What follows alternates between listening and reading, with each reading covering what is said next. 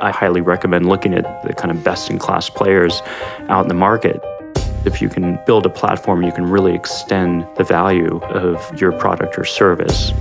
So we really get by with help from our friends and our developers, all different parts to make an event a big success. I'm a big believer in people. It's always around hiring the best and ensuring that you have the best with the company. That is always going to lead you on that green path towards prosperity and growth. From GGV, this is Founder Real Talk, where we get real about the challenges that founders and startup executives face and how they've grown from tough experiences. I'm your host, Glenn Solomon, managing partner at GGV Capital. If you like what you hear, please rate and review us on the Apple Podcast app to help others find this podcast. Also, check out Founder Real Talk past episodes, including Stuart Butterfield from Slack, Nate Blecharczyk from Airbnb, Mikkel Svane from Zendesk, and Sarah Friar from when she was CFO at Square. Without further ado, here's today's episode. I'm delighted to welcome Kevin Hartz to Founder Real Talk today. Kevin has had an incredible career as a founder and business builder. He co founded Eventbrite, the born digital ticketing leader, in October 2005 with his wife, Julia Hartz, and he served as chairman and CEO through late 2016 before turning the CEO reins over to Julia while remaining chairman. Eventbrite had a very successful IPO in September 2018, valuing the company at well north of 2 billion. Prior to building Eventbrite, Kevin co-founded Xoom, the money remittance business in 2001, and he served as CEO until 2005. Xoom also had a successful IPO before being acquired in 2015 by PayPal for about a billion dollars. Kevin's been a very successful investor as well. Some of his most successful early stage investments include Airbnb, Pinterest, Trulia, Skybox Imaging, and Newfront Insurance, which sounds like a really interesting company. And Kevin's previously served as a partner at Founders Fund. I'm really excited to have Kevin here with us today. He's been an incredible entrepreneur with so many incredible experiences, and we'll explore the Eventbrite journey today. Welcome, Kevin, to Founder Real Talk. Glenn, thank you so much. It's a delight to be here. Great.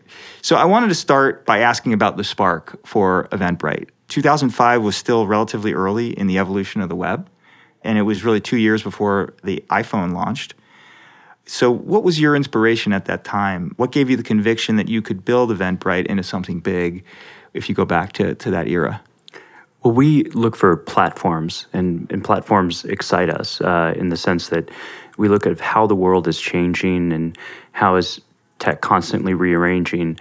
Uh, if you look back at, say, Microsoft in the 80s and 90s of building the Windows platform, it attracted many developers and many great companies were built, or more recently, in, in the case of Apple and the iPhone launch, you saw a flurry of great companies emerge from that. Our thesis was simple. I had the good fortune to be at the front row and having a front row seat watching PayPal as an investor and advisor way back when get started and saw this uh, internet payments thing as a very exciting phenomenon. And our simple bet was that payments on the internet would grow. And PayPal's initial market was really all in auctions and eBay, but we saw many other options. And so we actually worked with the PayPal team on getting their first API out, and we started building applications towards that. And Eventbrite stemmed from that, and I would uh, say Xoom stemmed from that as well, the money remittance business. Hmm. I definitely want to return to this concept of, of platform, but to dig in a little bit deeper on Eventbrite, would you say that the vision for Eventbrite that you had back then and where it is today are similar? Like, has, has the company, you know, over the past decade plus remained kind of what you thought it would be when you first started it? Maybe I'm uh, boring or so on and repeating the same message over and over, but the original vision of Eventbrite was to get people out to have these live experiences, to get out in the world. Uh, we spend so much time gaming or watching streaming video or in front of our screens or in our house. And the simple thesis is that there's a, a new content group or an emerging content mm-hmm. group, and arguably a content group that's been around for forever. If you look back at the you know the Roman or Greek play, and that was to gather people together to be entertained, to learn, to physical fitness or otherwise. So we wanted to bring people together around the live experience was the simple thesis of the business.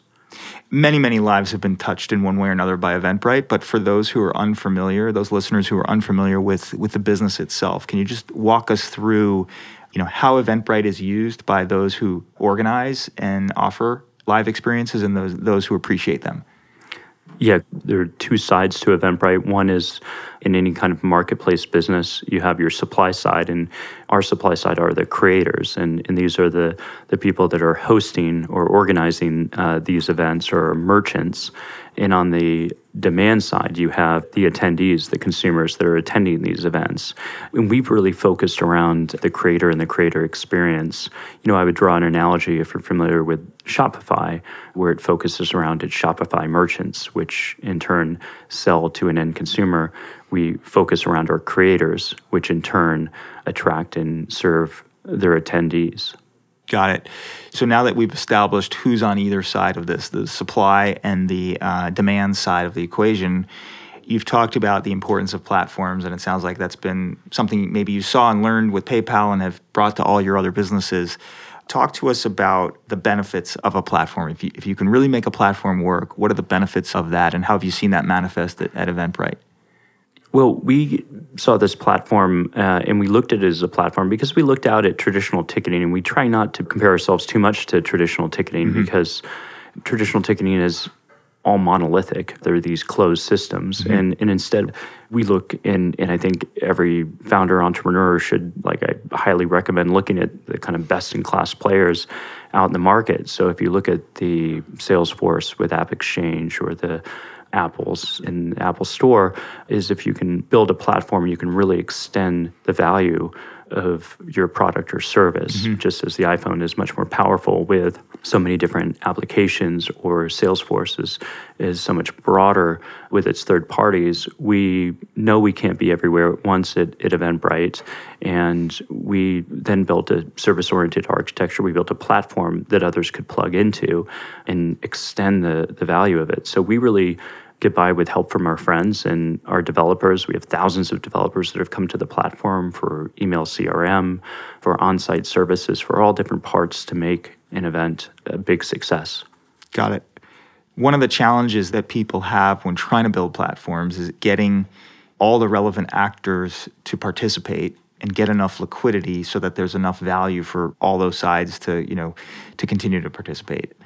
Are there things you did early on with Eventbrite with that in mind to try to make sure that there was enough value there for all constituents so that the platform could thrive? That's a great question. I, I think at the core is that you you do need to have momentum. So on day one, if you don't have the creators and the demand, the attendees, it's it's harder to attract. So of course we spent a lot of time and a lot of different methods of growing the business.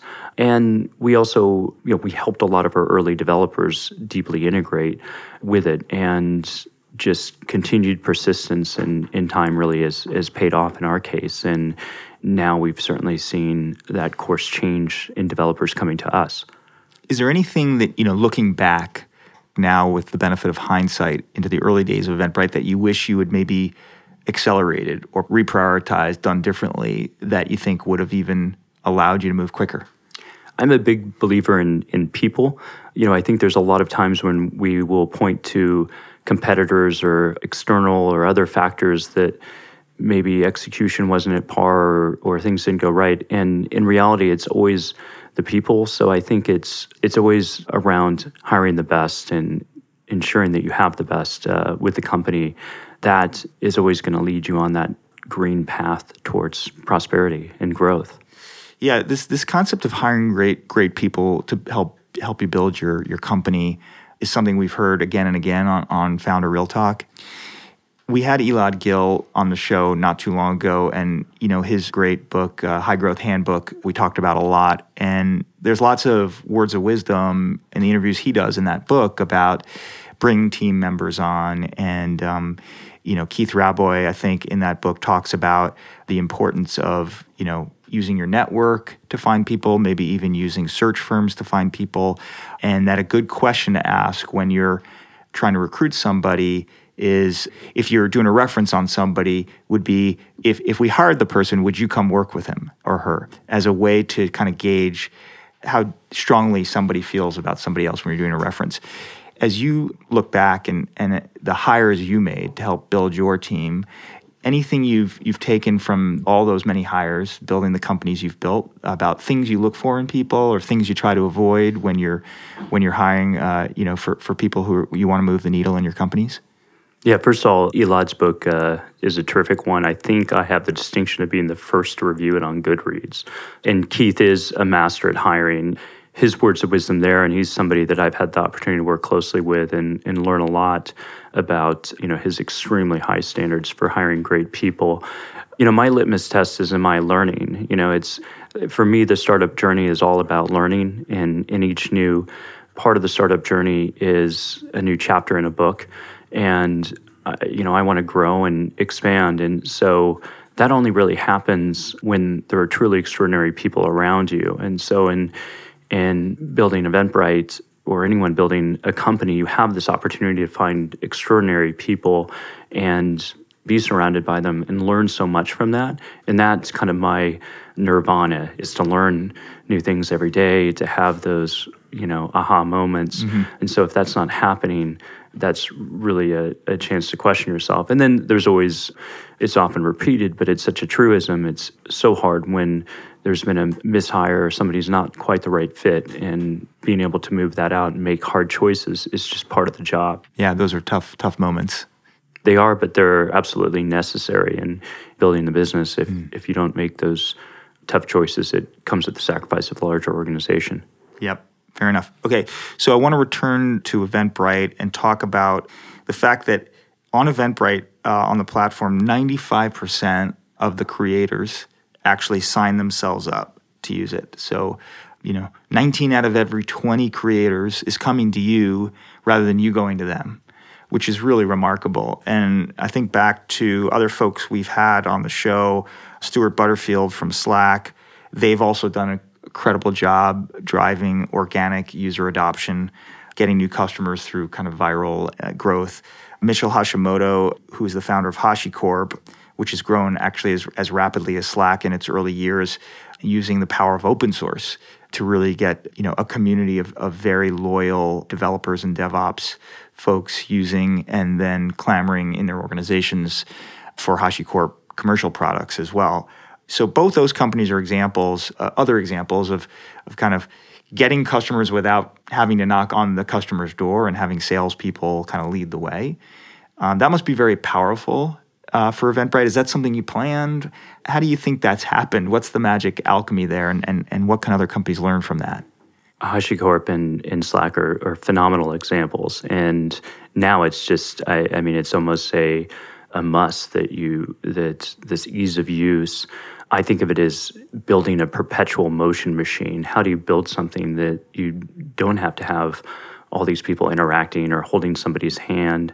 to build. You know, I think of like the olden days of the enterprise world where you had to have an army of consultants integrating and building and explaining and and that's given way to this kind of consumerization of all these different services. So the way that we began was as three founders and we worked for over 2 years just perfecting and it was it was a challenge for us of how do we build this perpetual motion machine? How do we build something that a creator discovers Eventbrite and publishes an event, sells tickets, sells out their event, and we help him or her get the word out about their event and do that all without having an army of sales, marketing, customer service, and so on. And that really means that you have a very happy customer that has an intuitive feel.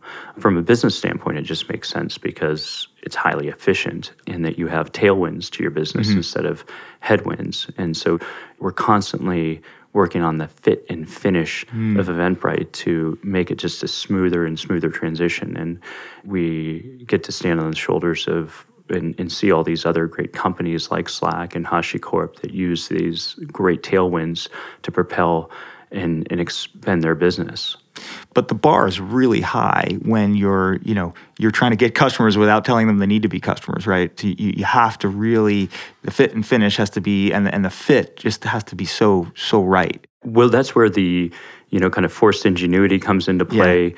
I always see even and especially today as the Eventbrite team as a group of researchers where you're constantly experimenting with better ways to serve the customer, mm. but also better ways to to find and retain customers. So, for example, we found early on that all the events being published on Eventbrite were great, authentic content, and Google search and SEO was very powerful and still is very powerful for Eventbrite. We found almost by accident that we had somebody publish, uh, we had the ability to create a free ticket type, and we thought that was just going to be an add on to mm-hmm. a, a, paid ticket type. So you are going to sign up for a Python dev event, and there's a, a VIP free ticket for a speaker or otherwise. And what happened is people started publishing free events, and effectively we had now a vast majority of our events are actually free but they're creating interesting content.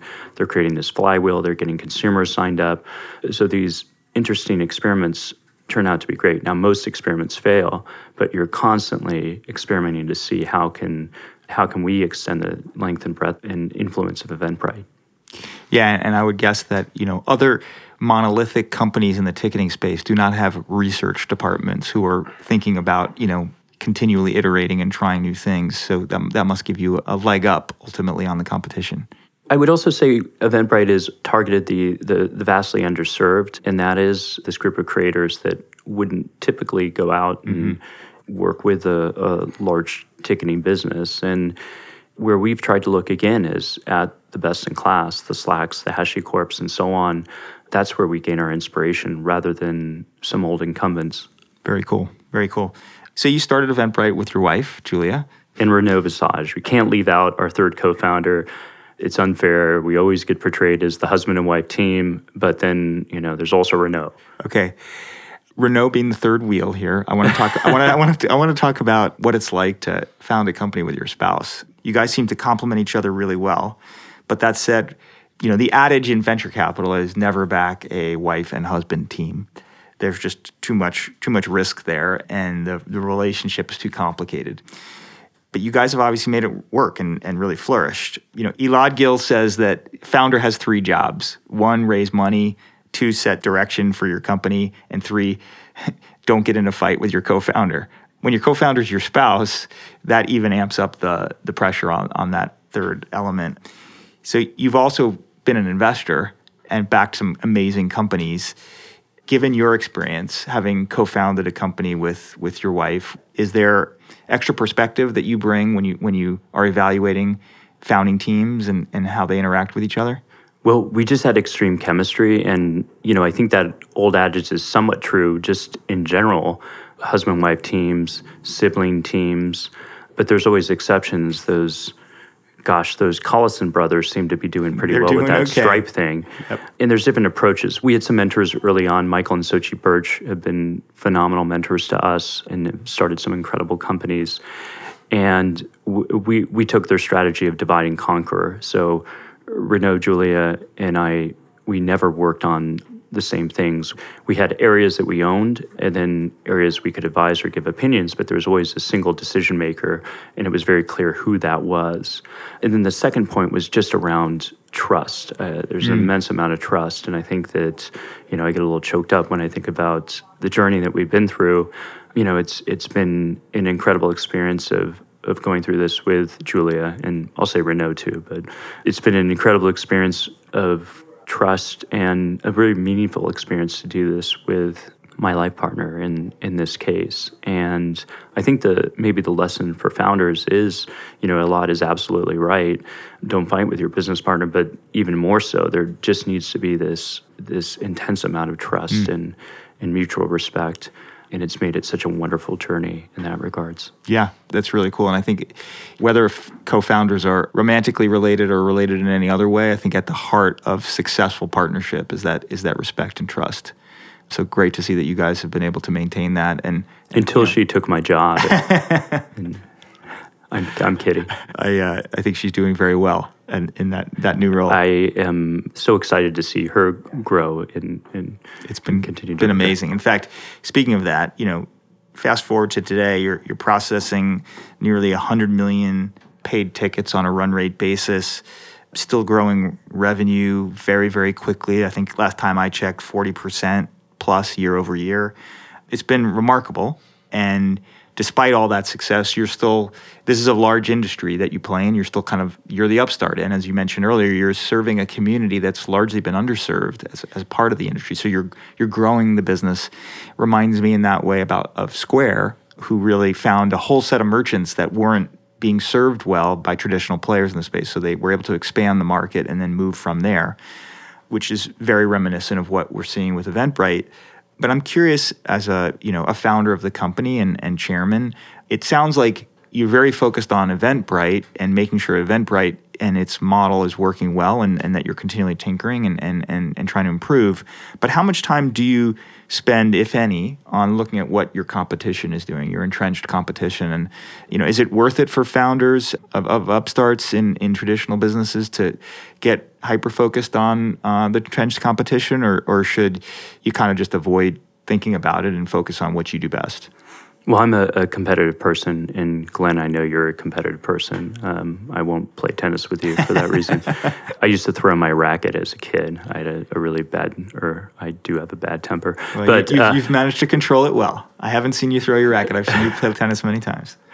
Yeah, so competition, I, I think that we tend to, you know, in general, we all tend to obsess too much on competition. And so we tend to overdo it. We tend to overemphasize competition when our focus really should be on our customers and on execution and on our own teams.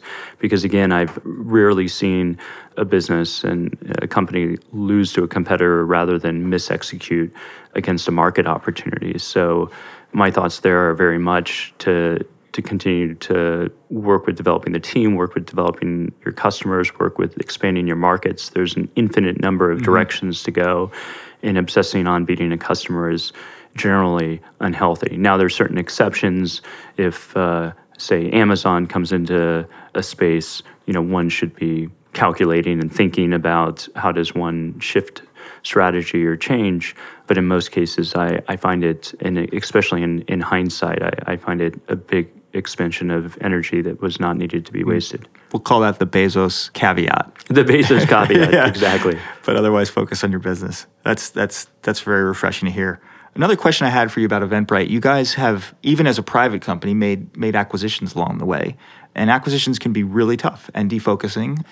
And no matter how hard you try to do diligence, a prospective acquisition, there's always things you find out post close what are some of the rules of the road that you've developed when looking at acquisitions and, and you know things you try to think about so that you avoid mistakes that, that others have clearly made? Our acquisitions, you know, the greatest successes have been around when there is a meeting of the minds with the founders in the teams that we're going to work together and we're going to build together. If somebody is looking for a quick out and quote unquote liquidity or wants to get out of a market, you know, those aren't ideal situations. We're looking for people that are passionate about the vision of the live experience of what we're building, the opportunity ahead. We've also primarily had acquisitions in two areas talent acquisitions and acquisitions of other ticketing businesses to move us into other areas. We haven't added non core, so everything has been focused around our core business versus, say, Google acquiring YouTube and going into the video space. Right. Acquiring companies in and around your business kind of reduces risk in that way it helps us extend our footprint and you know more appropriately or more importantly it really is that talent yeah is is finding this this founder mentality leadership we want to find these owners people with the ownership mentality and and that's a lot behind it the old adage is nobody's ever washed a rental car right uh, we, right. we don't want to find people that are in this for building uh, rental cars for for, yeah. for for fun, or we want to have people that are in it because they feel a sense of ownership in what they're doing and what they're building with their careers. So this point is really interesting to me because you know, as I mentioned in the introduction, you you've also been a prolific and very successful investor as well, and. It sounds like for you making an acquisition sounds a lot like for me making an investment. Like the people matter more than anything else, and investing behind a team that's fully committed and is in it for the long run is super, super important. I'm curious, What other benefits do you think you've had as a business builder that have come from being an investor and, and vice versa? It seems like you know you, you're one of the few people that we've spoken with at Founder Real Talk who've really been successful in both arenas. It's not easy, but it seems like you've been able to take the best of both, and it's somewhat symbiotic. Uh, very, I, I, think that term is right on. Very symbiotic, in in the sense that I felt I learned. You know, I've had great and continue to have great mentors on our board and advisors and so on, and, and within our team. But I've learned so much from uh, in in the feeling I get of investing in a company, there's certainly a reward to seeing it grow, but learning from some of these great young operators and how they see the world in a different different way. That is, you know, where we started this conversation. Is you know, I, I love to learn, I love to grow, like to hire people that are extraordinary and are on that trajectory. So investing for me has been a chance to to learn myself. It's almost a selfish endeavor, mm. and to see some of these great entrepreneurs go on to do big things is rewarding financially, but even more so, I just learned so much from them.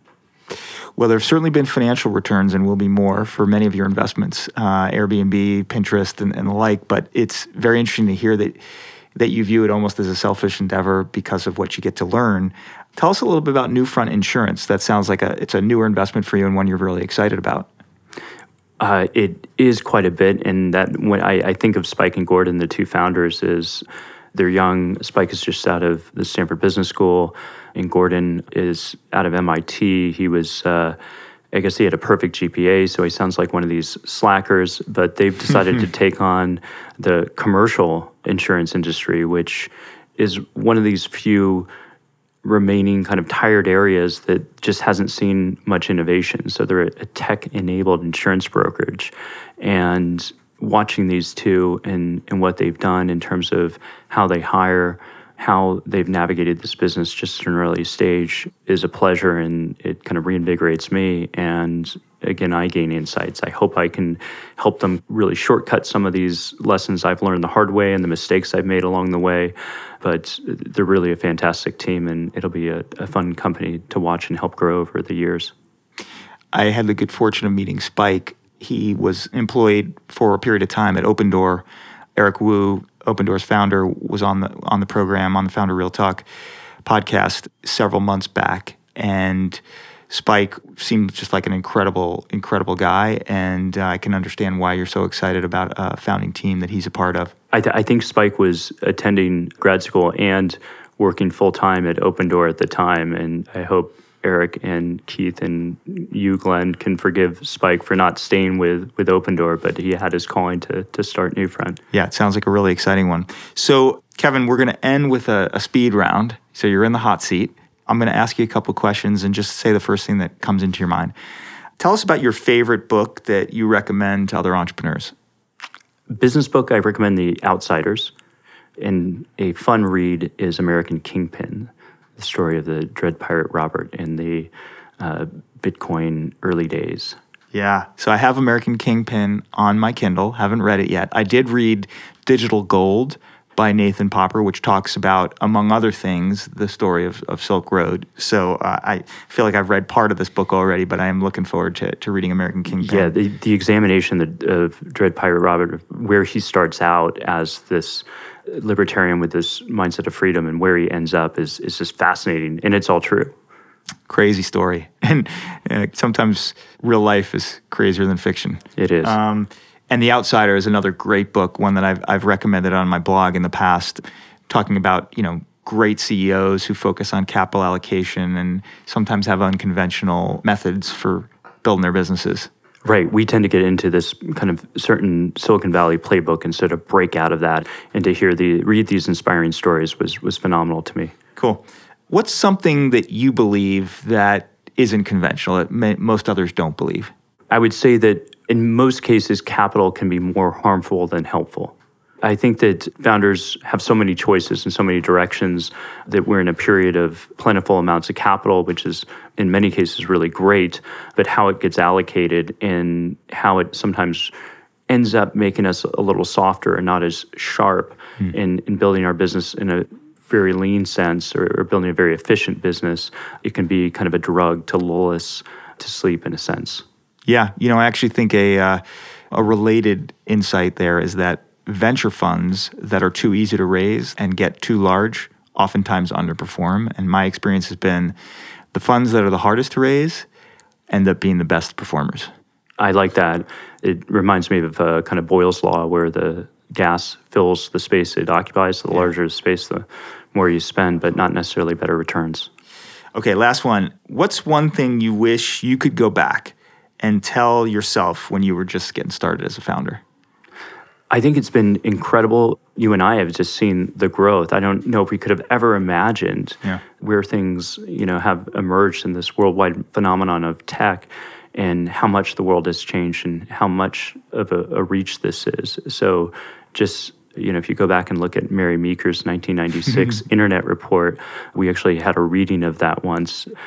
Just as kind of being a startup historian, it was interesting to see. But the heights that the digital age and, and the impact that technology has had is, has been awe-inspiring. So I look at that as in these new areas with new companies of the worldwide global markets we now play in, and the opportunities still abound. And then secondly is just persistence. Uh, you know, is is one of Elad's three rules. Don't run out of money. Yeah. Be persistent, stick in there, and keep going.